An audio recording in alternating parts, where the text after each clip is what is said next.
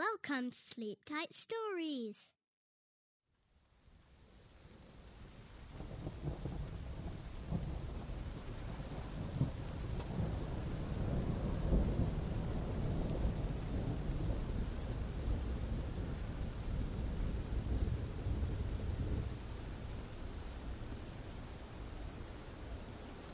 Why the sheep ran away.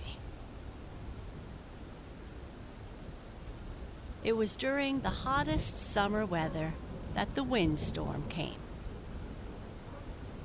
The farmyard people always spoke of it as the windstorm because not even the blind horse, who had lived on the farm longer than any of his neighbors, could remember anything like it. I recall one time, he said, when a sweet apple tree was blown down in the fall. Hogs found it and ate all the fruit before the farmer knew that it was down. You should have heard them grunt over it. They were afraid the farmer would drive them away before they had eaten it all. Eh, well, they ate all they wanted. But one of the pigs told me afterward that it made them sick, and that he never wanted to see another sweet apple as long as he lived. That was a hard storm, but not like this. Not like this. It had come in the night when the farmyard people were asleep, and there was much scampering to shelter. The fowls who were roosting in the old apple tree did not have time to oil their feathers and make them waterproof. They just flew off their perches as fast as they could and ran for the open door of the henhouse. When they were once inside, they ruffled up their feathers and shook themselves to get rid of the raindrops. Fowls do not like wet weather, and it upsets them very much to be in the rain. Their neighbors know this so well that it has become their custom to say of an angry person that he is as mad as a wet hen. The cows were in their part of the barn, so there was nothing for them to do but to keep still and think of those who were outdoors. The horses were in their comfortable stalls. They had been working hard all day, and the farmer had gotten a good supper of oats ready for them so that they could eat quickly and go to sleep, instead of staying awake and walking around to get their own suppers in the pasture.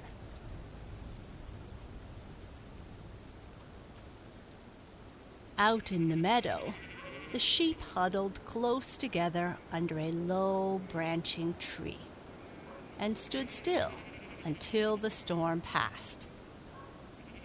They had been so warm that the cool rain made them comfortable, but the wind pushed them and swayed the branches of the trees. The loud thunder made the lambs jump. They liked the lightning and made a game out of it, each one telling what he had seen by the last flash. The clouds, too, were beautiful and flew across the sky like great dark birds, dropping now and then shining worms from their beaks. At last, the air became cool and clear, and the clouds flew far away toward the east. Next, the stars peeped out. First one, then two, then six, then twenty, and then so many that you could not have counted them. More than the leaves on a maple tree more than the grass blades of the meadow. The sheep ran around a little to shake off the raindrops and warm themselves. Then they huddled down again to sleep. When the sun rose in the eastern sky, his warm beams fell upon the sheep and awakened them. How cool and beautiful a day, they said. What a morning for a run. I can beat you to the tall grass, called one little lamb to the rest, and they all scampered around the field, throwing up their heels for joy. They had been away from their mothers for a while and had learned to eat grass instead of milk. They were quite proud of the way in which they broke it off with quick upward jerks of their heads, and their teeth were growing finely. They did not expect any upper front teeth, for in place of them, the sheep have only a hard pad of flesh. Soon they came running back to the flock. There's a dog over there, they cried. A strange dog. He doesn't look like Collie. He's coming this way and we are afraid. Their uncle, the bellwether, looked over toward the strange dog, then turned quickly and began to run. The bell around his neck clinked at every step. When the other sheep heard the bell, they raised their heads and ran after him, and the lambs ran after them. The strange dog did not follow or even bark at them. Yet on they went, shaking the shining raindrops from the grass as they trod upon it. Not one of them was thinking for himself what he really ought to do. The bellwether thought, I feel like running away from the dog, and so I will run. The other sheep said to themselves, The bellwether is running, and so we will run. And the lambs said, If they are all running, we will run. Along the fence they went, their bell clinking, their hoofs pattering, and not one of them thinking for himself. Until they reached a place where the fence was blown over. It was not blown all the way down, but leaned so that it could be jumped. If a single one of the flock, even the youngest lamb, had said, Don't jump, they would have stayed in the pasture. But nobody said it. The bellwether felt like jumping over, so he jumped. Then the sheep did as the bellwether had done, and the lambs did as the sheep had done.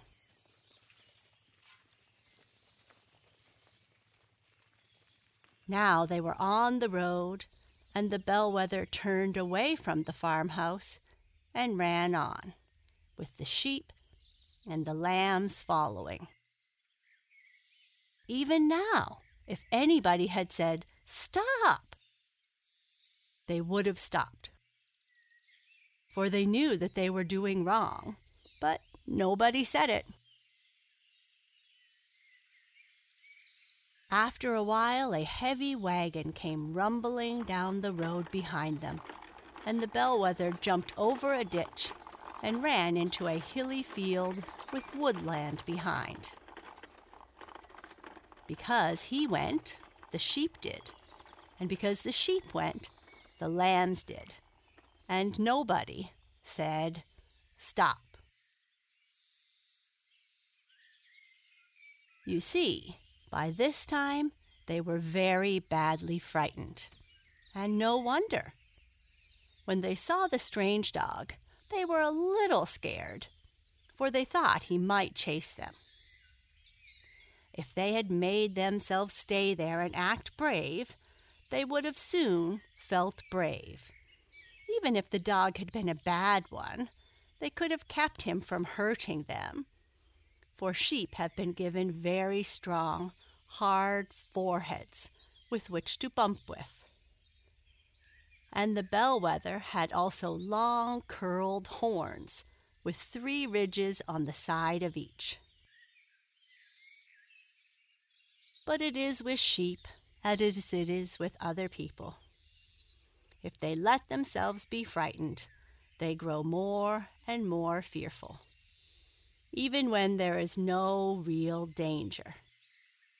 And now all of their trouble came from their not stopping to think what they ought to do. They hurried up to the highest ground in the field, and when they were there and could go no farther, they stopped and looked at each other. One lamb said to his mother, Why did we come here? It isn't nearly so nice as our meadow. Why, I came because the bellwether did, she answered. Then she turned to the bellwether and said, Why did you bring us here? I didn't bring you here, he replied. I felt like coming and I came. I didn't make you follow. No, answered the sheep, but you might have known that if you came, the sheep would come. Well, said the bellwether, you might have known that if you sheep came, the lambs would, so you'd better not say anything. Bah! cried the lambs. We are hot and thirsty, and there isn't any water here to drink. We want to go back.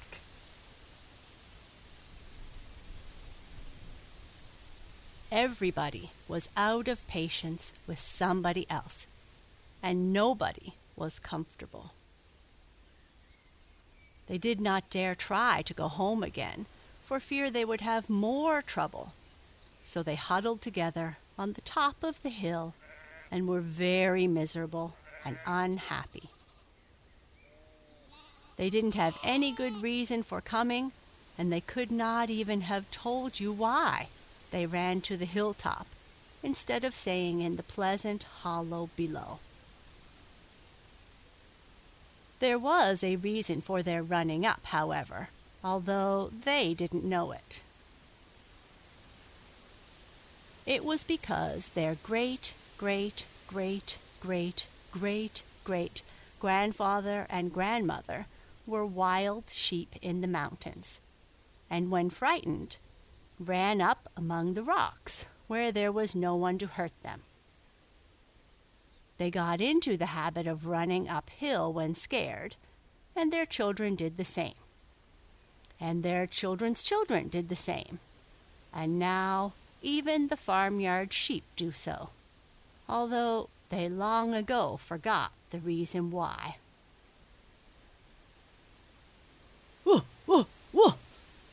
Rang out on the still morning air.